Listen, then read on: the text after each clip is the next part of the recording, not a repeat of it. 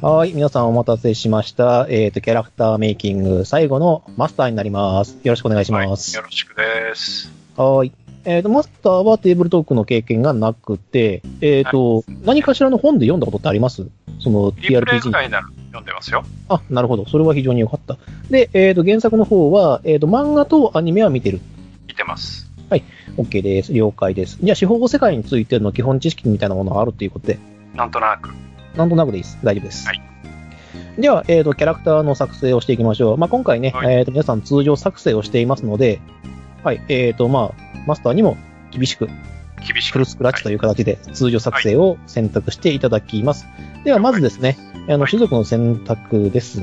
で、えっ、と、これ、どうしましょう種族に関しては。えーまあ、さっきも実はね、収録前にちょこっと話をしたんですが、えー今のところ、えー、とエルフと、えーレイヤーとリザードマンがいるということなので、まあ、じゃあ僕はドワーフでいきましょうかという感じですかね。なるほど。じゃあ、ドワーフ行きましょう。いいですね。はいアジンしかいねいいんじゃないえ。いいと思う。とってもいいと思う。だって、ね、まあ、人間は人間で強いんですけどね。に人間の強さはその多様性っていうところがあるんで、何でもできて、そうなんですよね。人間のね、強さってね、金があると強いっていうね、 割とね、どうしようもないところがあるので、じゃあまあ、ドワーフということでやっていきましょう。はいはい。 はい。まあ、いわゆるドワーフさんです。もう、これはもう説明は不要ですね。はい。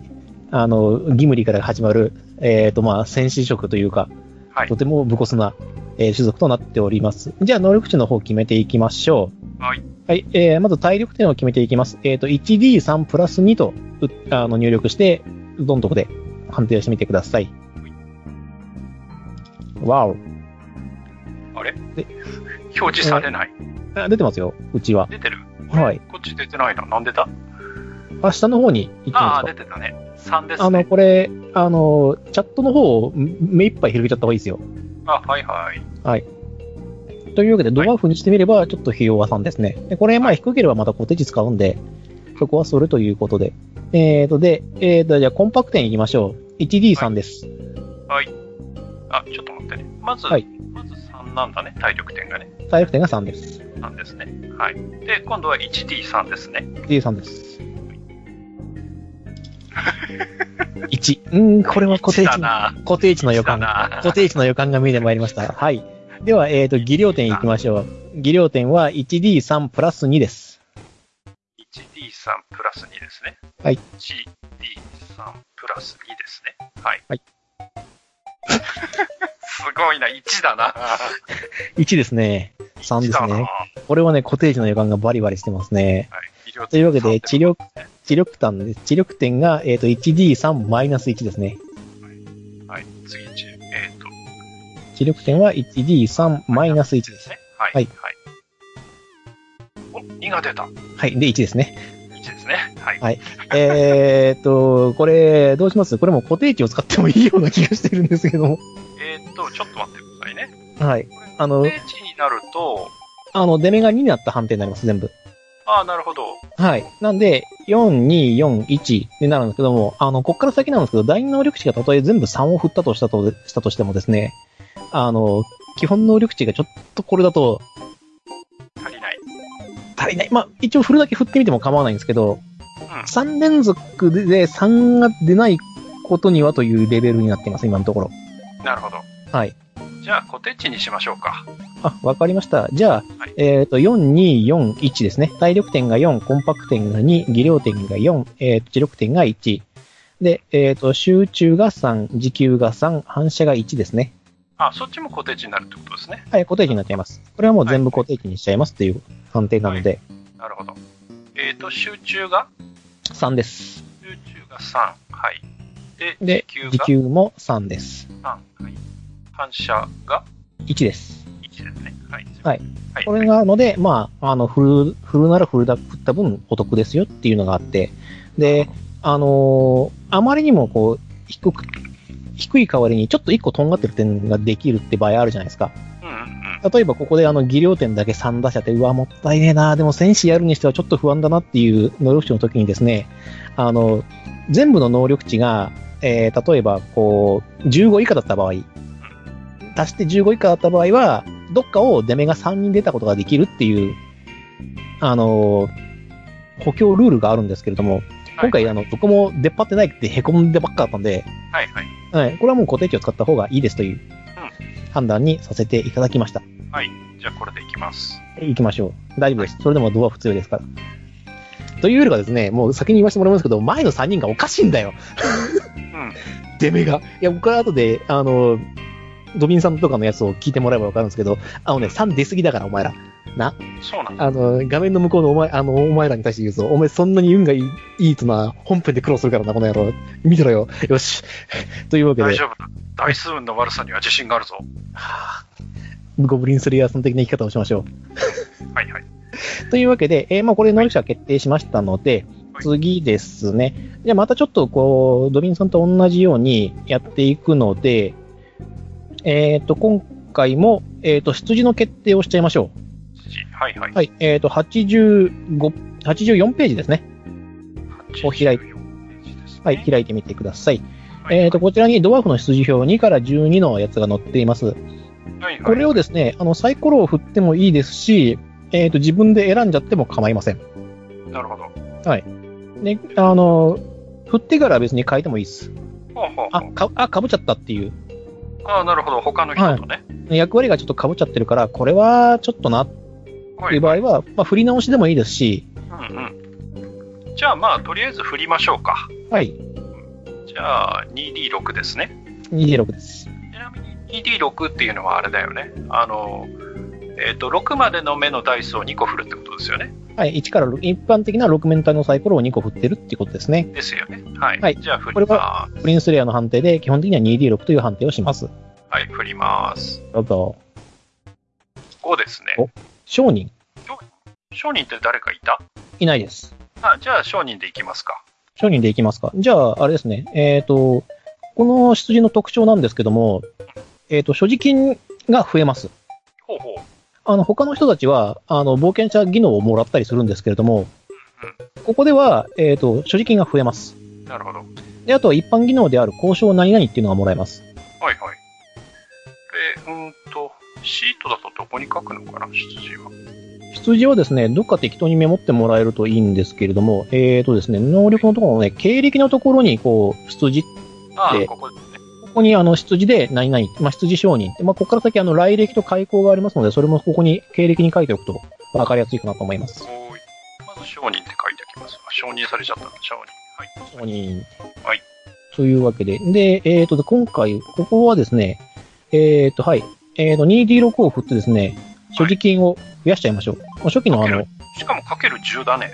10です。まあ、これがですね、貴族になるとですね、あの、50っていうとても破格な能力、破格なお金がもらえるんですが、はいはいはい。貴族だと。まあ、あの、今回、えっ、と、ローラーチョイスってチョイスしてもいいですよっていう時に、これだと商人選ぶ意味がほとんどないんですよね。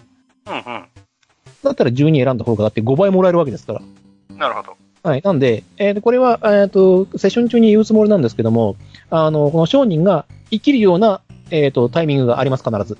なるほど。商人が、商人として生まれたっていうことはこういうことですっていう。あの、この冒険と冒険の間に、あの、冒険者ってアルバイトして食いつなぐんですけども、その時の判定にめっちゃ有利になります。なるほど。はい。というようなことを考えておりますので、商人でやってもいいと思います。はいはい。まあ、貴族っていう柄じゃないっていう、あれもあると思いますのでね、キャラクターによっては。うん。まあね。というわけで、えーと、所持金を増やしましょう。2D6 を振ってください。はい。2D6 ですね。はい。はい、じゃあ振ります。4ですね。デメは4なんで、このままでいくと、えっ、と、銀貨40枚なんですけども、えっ、と、今回のレギュレーションで決定してるんですが、えーこれはデメを8として扱います。ほなんで、80枚、銀貨が余分にあります。う。はい。まあ、これはあれですね、あの、羊のあの、さすがに、あの、はした金をもらうくらいだったら、あの、技能取った方が絶対強いので、うんだったらその、1個上、ランク上の装備が取れるとかっていう判断をした方がいいと思って、えっ、と、8かもしくは 2D6 で、9以上が出ればその数値を採用すると。なるほど。っていうようなことにしております。はいこれは別にあの、私自身のレギュレーションですので、えー、ともし、あの、リスナーの方たちが、えっ、と、キャラを作る場合というのは、その後適時決めてください。ただ、あの、あまりにもこのサイコロのその結果が振るわなかった場合、えっ、と、チョイスし直しっていうのもありかと思います。正なる直。ほど。うん、これで、はいあの、1ゾロ振っちゃった場合って本当に寂しい結果になっちゃうので、うんうん。うん、お金もないし、技能もないし、弱くなっちゃうな、みたいな。そうすると、やっぱキャラクターに愛着ってものすごく湧きづらくなっちゃうんですよね。出目が悪すぎると。うんお前なんで生まれてきたんだよっていうことになっちゃうんで、まあそこのあたりは、えっ、と、皆さん、ゲームマスターの判断を仰いでみてください。なるほどということで、え今回は、えー、と8の数値を採用しますので、銀貨80枚と交渉ほにゃららっていうのをもらいましたと。はいはい。うんと、そうすると、所持金のところを180にしとけばいいのかはい、そうです。なはい。はいはい。それからえっ、と、一般技能の交渉ほにゃららなんですけども、はいはい。交渉ほにゃららはですね、ちょっと種類があってですね、はい交渉どんな交渉をするか、まあ、脅迫するとか、あの、言いくるめるとかっていうこうんの〇〇はどっかにあるのかなえーとですね、一応ありますね。えーと、交渉は、えー説得、誘惑、脅迫とか、まあ、言いくるめとかでもいいですけど、うんこれは後で適当に考えてもらえれば。うん。あ、わかりました。じゃあ、今はとりあえずいいのかな今は保有にしておきます。だから、どんなキャラクターにするかによって、その交渉の仕方って変わってくると思うので、じゃあ、とりあえず一般技能に交渉って書いておけばいいですかね。い。はい、交渉の処方って書いておいていただければ、それで十分です。もしくはもう、ここれは、こ交の渉ね。はいはうい。ん交渉の処方です。処方になりますので、これは、あの、もしかしたらこれ別に、あー今回に関しては、その、細かく決めなくてもいいかもしれないですね。うんうん。交渉ごとするときにこれを使いますっていうことでもいいかなとはちょっと思います。そんなに便利な一般技能じゃないんで。ほいほい。はい。というわけで、じゃあ次、来歴に行きましょう。はいえっ、と、87ページに戻りまして、PC はこれまでどんな経験をしてきたかということを決定します。ほい。で、えーこれも 2D6 でほい。判定しまして、えっ、と、これもまた、あの、ロールはチョイスでございまして、振ってもいいし、選んでもいいです。なるほど。はいじゃあ、まず振ります。えー6番、コジです。こじ、いいね。いいですね。うんはい。えー何らかの理由で両親を失ったり、捨て子だったりとして、孤児として育ちました。えー技能、えーと、冒険者技能は忍耐を持っています。お、なるほど。じゃあ、この経歴のところに、はい実技賞と来歴が、が、孤児と。孤児になりました。じゃあ、あれだったのかもしれないですね。あの、預けられたのかもしれないですね。うん消化に。もしくは拾われたかと思います。で、冒険者技能として、忍耐ですね。忍耐だね。はいはいはい。処方を手に入れてます。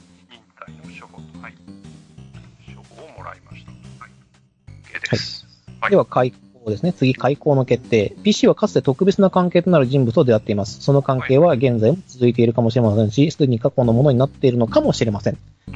というわけで、まあ、あの何かしら関係となった人物がいたかもしれないよっていうことを決定するサイコロになっています。これは 2D6。これもまた、あの、ロールはチョイスですけど、これは振っちゃってもいいと思います。はい。じゃあ、振ります。はい。お、10だ。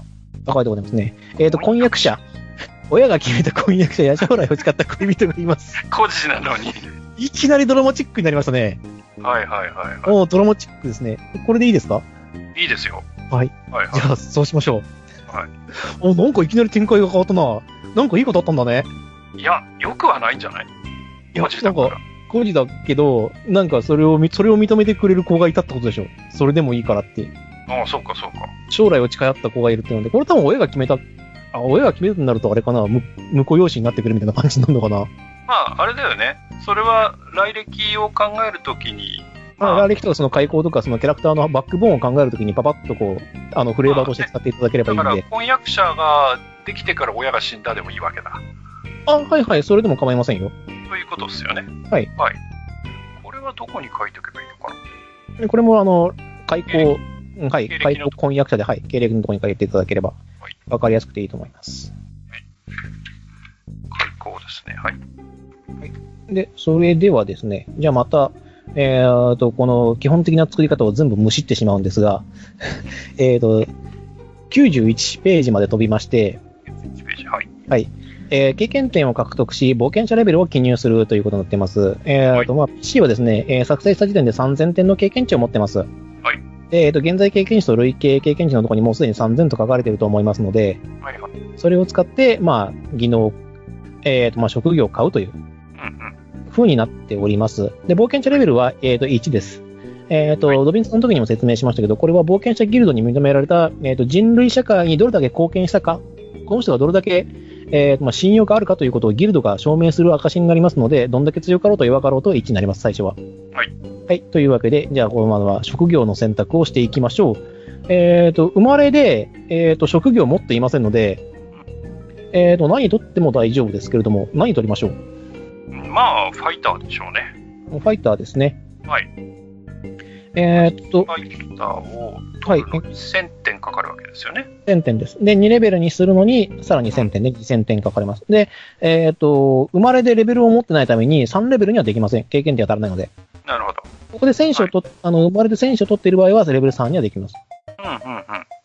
そうすると、えーっと、えーっと、例えば2つ職業を取るのであれば、はい。えーレベル2とレベル1を取れるってことかなはい、そうです。ということですね。そうです、そうです。じゃあどうしようかな。うん。まあ、取っといて選手に伸ばすっていう手もあるんですけどね。ああ、点数をね。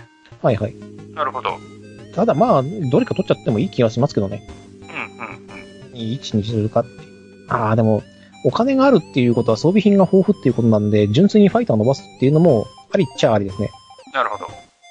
えーっと、そうすると、まあ、今までの人たちがあんまり、えー、こう、何まあ、レンジャーだったりとか、スカウトだったりするんで、じゃあ戦士をまず2レベルにして、はいはい。はい。武道家を1レベル取りましょうか。武道家を取りますか。これね、はあんまり武道家を取る意味がないんですよね。あ、そうなのうん、そうなんですよ。うんうん。じゃあ、孤児で生きてきたっていうことだから、やっぱりあれかな、レンジャーかスカウトどっちか取った方がいいのかな。うーん、そそこなんですけどね、あの、判定的に言うと、まあ確かにレンジャーを取るっていうのはそれっぽくはあるんですよね。うんうん。あの、応急手当の判定とかもできるようになりますし、はい。あの、1レベル取ってもいいんですけど、ただ、あの、ニゴリさんのキャラと丸かぶりになる、あ丸かぶりっていうか、その、ニゴリさんが2レベルでもレンジャー持ってるんで、ああ、なるほど。っていうことを考えるとなんです。で、あと、あの、応急手当の判定的に見ても、うんあの、応急手当はほら、1人に対して2人が 2, 2回できるわけじゃないんで、うんうん。 2人でにあの1回ずつしかできないってことを考えると、どうかなって。まあ、持ってて別に、問題はないじゃないんですけど、やっぱ1点伸ばしの方が強いのではないかな、となはるほど思っちゃいますね。じゃあ、で一点残ししましょうか。それか、もしくは、あの、土地狂って総皿を取るかっていう。そうさらね。うん土地何を土地狂ったのかなっていう。そうすると、実は、あの、防具の適性があるので、今度は思いよりが装備できなくなるっていう。あの、ああ。なるほど、なるほど。うんはいいや、じゃあ、戦士の2レベルだけにしときましょうか。そうですね。わかりました。とりあえず、その形の方がわかりやすいかと思います。うんうん。で、後で、あの、生やすこともできますので、必要を感じたらそこで生やしてもらってもいいかなとは思います。はい、了解です。じゃあ、えっ、と、経験点1000残しという形で。はい。はい、わかりました。じゃあ、こちらで行きましょう。じゃこれはげ現在経験点のところを1000にすればいいのあ、はい、そうです。累積は今まで獲得した分の全部の累計になりますので。了解です。はい。じゃあ、ちょっと戻りましてですね、これに関してはもう、あとはあれでいいでしょう。えっ、と、89ページにまで戻りまして、はい。はい、えっ、と、状態の記入までやっちゃいましょうか。えっ、と、2D6 を3回回して、出目を3つ書き留めてください。えーっと、にじゃあ、米振ります。8、いうん、いいですね。もう一個ね。はい。 8、 8。あ、いいですね。ラスト、6、あ8、あ8、6ですね。どっちを使うかによるんですけど、これ固定値を使う場合は5、7、9になるんですよね。うんうん。えなるーほ、ど。と、なので、ただ、あの、ハニワさんっていうか、マスターのキャラクターは魔法を使わないので、魔法使用回数に関してはどんだけ低くてもいいんですよね。うんうん。で、移動力を取るか、HP1 を取るかっていう感じになります。はいはい。固定値を使うか、それともこの886のこの出た数字を使うかによりますんで、うんうん。ここはどう取るかですね。ちなみにドワーフの移動力種族補正は2倍なので、えーっと、7の場合は14、8の場合は16になります。うんうん。まあ、これは、あの、戦闘中のどれだけ素早く動けるかっていう判定になりますけども、そこまで気にしなくてもいいです。あそうですか。あの、げそこまで厳密にやるつもりはこっちもないので、うんうん。で、そうなると、えーっと、生命力と移動移動力力、と、と呪文呪文使用回回数数ですね。今回は呪文使用回数は全く考えなくてもいいということになりますので、うんうん。で、まあ、あの、あれですよ、将来的に取るんだったら、あの、例えばその、ね、7とか9とか8とかを割り振っておかないと1回はないんで、うんうんうん。いやや、っちゃいじゃあまあ、せっかく振ったんで、886を使いましょう。あ、わかりました。じゃあ、はい6を、えっ、と、まあ、報酬を回数に割り振ってで構いませんかね。そうですね。うん、いいです、いいです。じゃあ、0回で、えっ、と、じゃあ、魔法の際とかを使って、魔法使用回数を無理やり生やさない限りは、あなたに魔法を使う才能はないということになります。はいはい。これは後々また考えればいいだことなので、じゃあ適当に、まあまたやっていきましょう。で、えっ、と、移動力が、えっ、と、8× 種族、えっ、と、ボーナス、種族修正なんで2倍で16。はい生命力は生命力はですね、体力点プラス、コンパク点プラス、持久点プラス、えー出目の8です。体力点プラス、はいコ。ンパク点。 4、6、4、2、はい。 9が3でしたっけ確か。 4、4、2で、時給だっけ持久です。4、2、3ですね。 ?3 ですね。うん。だから7、9か。ここまでで。 9で、8を足して、 9。だから17。はい17点ですね。17点が、えーと、あなたの HP になります。おい。で、えっ、と、キャラクターのシートの隣にあの、HP の倍って書いてあると思うんですけど、うん。えっ、と、だから34 34。と書いておいてください。17の倍だから合ってるよね。合ってるよね。よし。で、この10、えーあと、全部合わせて、えっ、と、あなたは34点のダメージを食らうと死んじゃいます。はいはい。そこは、税なんで気をつけてくださいということですね。うんうん。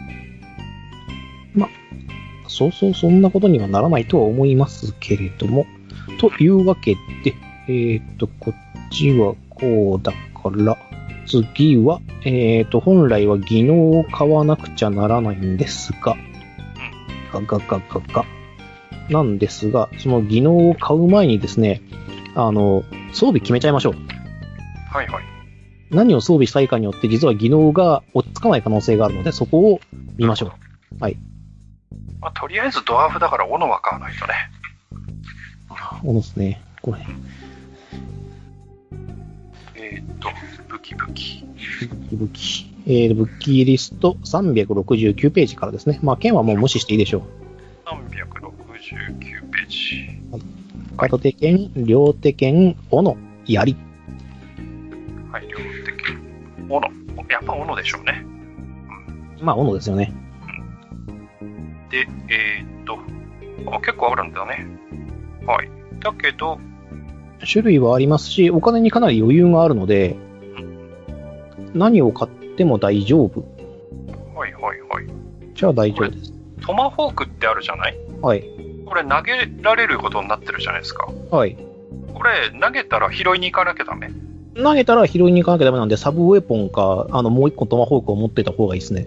ああ、なるほど。そうかそうか。一つじゃダメだね。ってことは。はい、そうです。うんうん。ハルバード。へえ。なんか当たらなそうだね、ハルバード。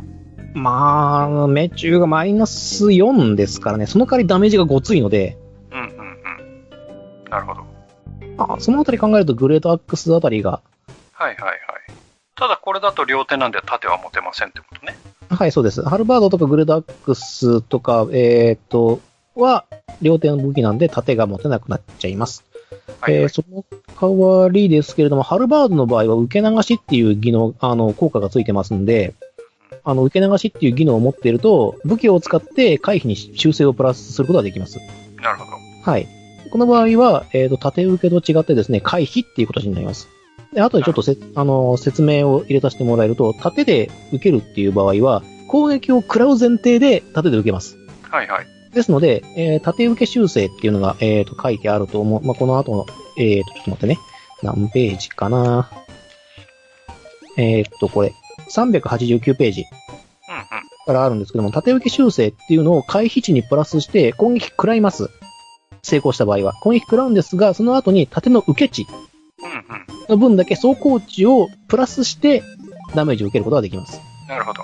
はい。うんうん。ですので、あの、あんまりのこの偏り受け値が低い場合は、あんまり意味がないというふうに考えてください。はい。まあ、ただ、あの、ゴブリンとかに群がられてる時に、1高ければノーダメージで済むみたいなこともあるかとは思いますので、まあ、それだとしてもやっぱりバックラーぐらいは装備したいですね。ガントレットじゃなくて。うんうん。なるほど。はいうんうん。さて、どうしたものか。どうしたものかですね。どうしたものかですね。まあ、当てやすいものを選ぶか、ちょっと当てにくいけど、やっぱダメージが出るものを選ぶかっていう。うんうん。まあ、そう考えると、うん。どうだろう逆にもう、ハルバード持っちゃうっていうのもありかな。あ、ありですね。うん。いや全然ありですよ。じゃあ、そうしましょう。ハルバードにしましょとりあえずハルバード持ってみましょう。う。持ってみましょうか。はい、持ってみましょう。はいそこから始めましょう。所持品所持品で、まあ、ハルバードと、一応これ後で買い物をしてみたりとかですね、あの、後で特例なんですけども、あの、使ってみてダメだなと思ったら、あの、持ち替えもちょっと考えます。はいは初回なんで、さすがにちょっとこれ当たらんわっていうことになったら、い。じゃあ、所持品のとこにとりあえずハルバードって書いておけばいいのかなはい、ハルバードです。で、今残金こっちの方でも計算しますけど、あと残り120ほど残ってますね。やりはい。まずハルバード。はい。ハルバードが、えっと、60枚なので、 60枚なので、残りが120枚になってます。 10ですね。はい。はい。では、鎧の方に行きましょう。はいはい。はい鎧ですね。鎧です。鎧、鎧。えっと、格闘武器だ、これ。遠隔武器だ。結構あるんだな。鎧。これだ。鎧。はいはい。うわ、高いなぁ。鎧はね、高いんですよ。軽い鎧と重い鎧。と、あと服ですね。服。はい。はいまあ、えー、ドワーフで服はちょっとね。そうですね。まあ、新刊でもないですからね。でも、残りのお金で買えるものというと、チェーンメイルか、スケールアーマーだよね。はい。そうなりますね。まあ、ねただ、チェインメールにしちゃうと、もうそれで雑オールになっちゃうってことだよね。えー、雑オールになりますね。で、えっ、と、ここで実は問題になるのがですね、てってれー、この、ゴブスルにおける、えっ、と、唯一のちょっと難しいというかめんどくさいルール。あの、荷重というものですね。はいはい。これがですね、えっ、と、体力自給値プラス、えっ、と、荷重行動っていうのを足した値に、この、左側の数値が足してないと、重くて動けなくなってしまうというですね。ほう。はい。なので、体力がないとか、うんうん持久力がない種族っていうのは、思いより装備できないんですよ。だからエルフとかってこういうの全然装備できないんですよ。持久力もなければ体力もないんで。うんそれは、あの、生まれとかをどうにか強化したりとか、あの、技能による、あの、荷重行動っていうのを取っていると、思いよりが装備できます。で、人間は初めから持久力が高くて、体力も一般的にあって、あの、生まれた種族特性の中で、荷重行動レベル1を持っているので、 あの、だから金さえあれば強いんです。なるほこど。の鎧を装備できるんで。で、えーと、あともう一個あるんですけれども、えーと、これがですね、えーと、スケールメールアーマーとか、チェーンメールに書かれてるんですけども、残耐性って書いてありますよね。効果のところに。はいはいはいはい。あると思うんですけども、これはですね、あの、走行値を引いて、ダメージが出ましたよね。で自身が食らうダメージになるんですけども、それを、その引いた後に半減できます。なるほど。はい。うんうん。残、あの、残属性の攻撃は。はいはい。剣に切られたとかっていう場合は、えースケールメールとかチェーンメールはとても強いです。で、スプリントアーマーは関係ないです。その代わりに移動力修正が低いという。移動力修正が軽くなっている。なるほど。っていう風になっています。で、えーまあ、最上位の頃のプレートアーマーとかフリューステッドアーマーになると、一つ耐性があるので、切り武器、差し武器に対しても強くなります。うんという、えー特性がございます。うん。なるほどね。はいまあ、今は経済的に考えて、スケールアーマーぐらいしか買えないのはい、そうですね。で、でこれ、でいくしかないですね。とは思うんですが、実はあの、もう一個、はいえー手段がございますお。えーそれはですね、あの、軽い鎧の、えっ、と、スタテッドレーザーアーマーってあるじゃないですか。あはいはいはい。これも、走行値そのものは4なんですよね。うんで、あ回避一緒なんだ修正とか移動修正とかがなくて、スケールマーマーは残耐性がついてるっていうことなんですよ。なるほど。はいはいはいはい。ああ。秒付きの革鎧か。うん。というのがありありまして、で、なおかつなんですけども、えーと、このね、一般装備品の中にあるんですが、えーとですね、これがどこだったかなこれですね。あの、403ページはいにですね、あの、ギャベソンっていう、鎧下っていうアイテムがありまして、はいレイはジい。の丈夫な衣服で衝撃を和らげ、えー紙一重で刃を止めた止めるため、えーとまあ、鎧兜の下に着用しますと。そうするとですね、走行点プラス1が得られます。なるほど。ただし、移動力にマイナス2のペナルティはもらえますがってい移動がマイナス2になると。う、なってしまうんです。で、まあ、移動修正が全部で合わせてマイナス6になっちゃうんですけれども、うんうんだとしても走行値が5になるので、これを加えると、かなり有効な、あの、お値段的にも、あの、スケールアーマーと5しか変わらない。うんうん。で、えっ、と、1上がります。ただし、スケールアーマーの場合は、残耐性がついていますという。うんうん。なので、ここはもう選択のしどころではないかなと思います。なるほど。あの、両手武器を持っちゃっているので、ある程度やっぱ走行値はあった方が安心できる。うんうんで、えっ、と、今ちょっと見てみましたけど、ドワーフであれば荷重値は全く問題なくクリアできてますので、動けますと。なるほど。はい。じゃあ、一応その、残耐性を取って、スケールアーマーでいきますか。おー、器用です。 スケールアーマーとハルバード、超強いですね。あ、そ見う。た目が、見た目が強いです。 見た目はね。うん見た目が強いです。あの、見た目ではったりかまして、あの、交渉するという形で。あー。うわー、こいつ、ちょっと、あれなんだろう、うん、そいい装備持ってんな、こいつ、みたいな。はいはい。そんな感じでいきますか。で、でえっと残金が、えー、350、350円35枚ですね、銀貨が。 35。はいはい。ですね。で、えっ、と、スケールメールがそれでいきます。残耐性がありますので。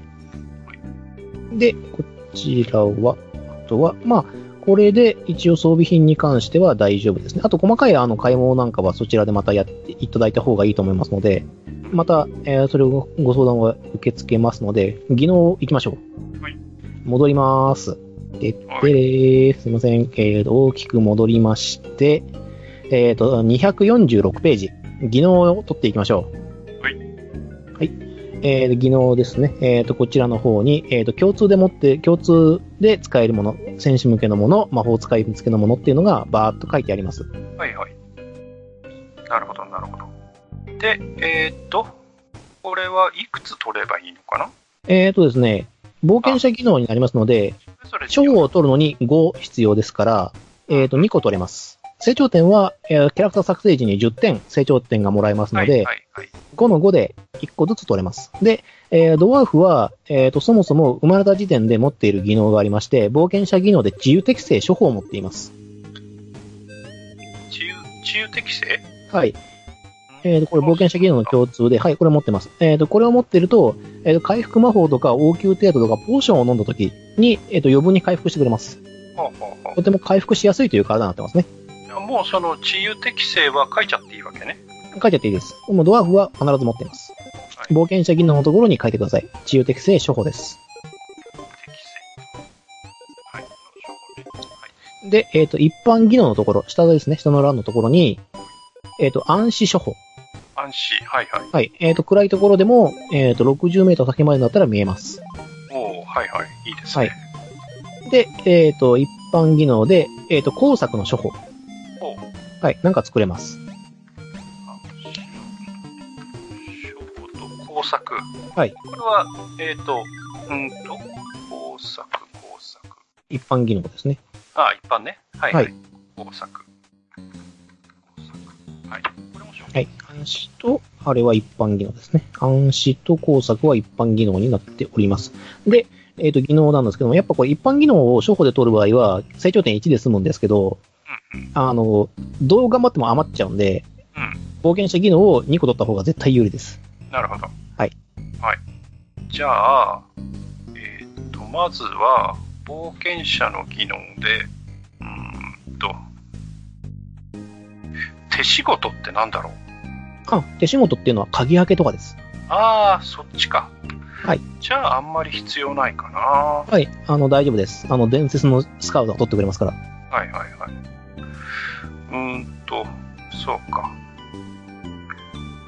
じゃあ、そうですね、まず、うーんと攻撃を一つと、何がいいかな。まあ、まず、あのー武器に命中ペナルティが入ってるんで、武器、斧を取って命中率の判定でちょっとある程度打ち消した方がいいとは思いますけどね。武器用の。武器用の。はい武器用の。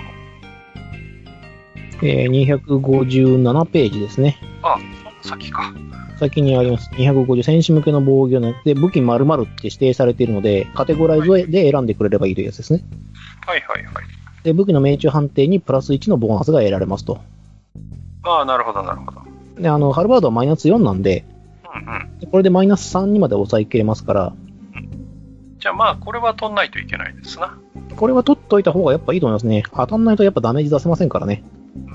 これは、うーんと、まあ、冒険者の技能としてか。はい、冒険者の願いです。武器、斧でいい。技能、ものですね。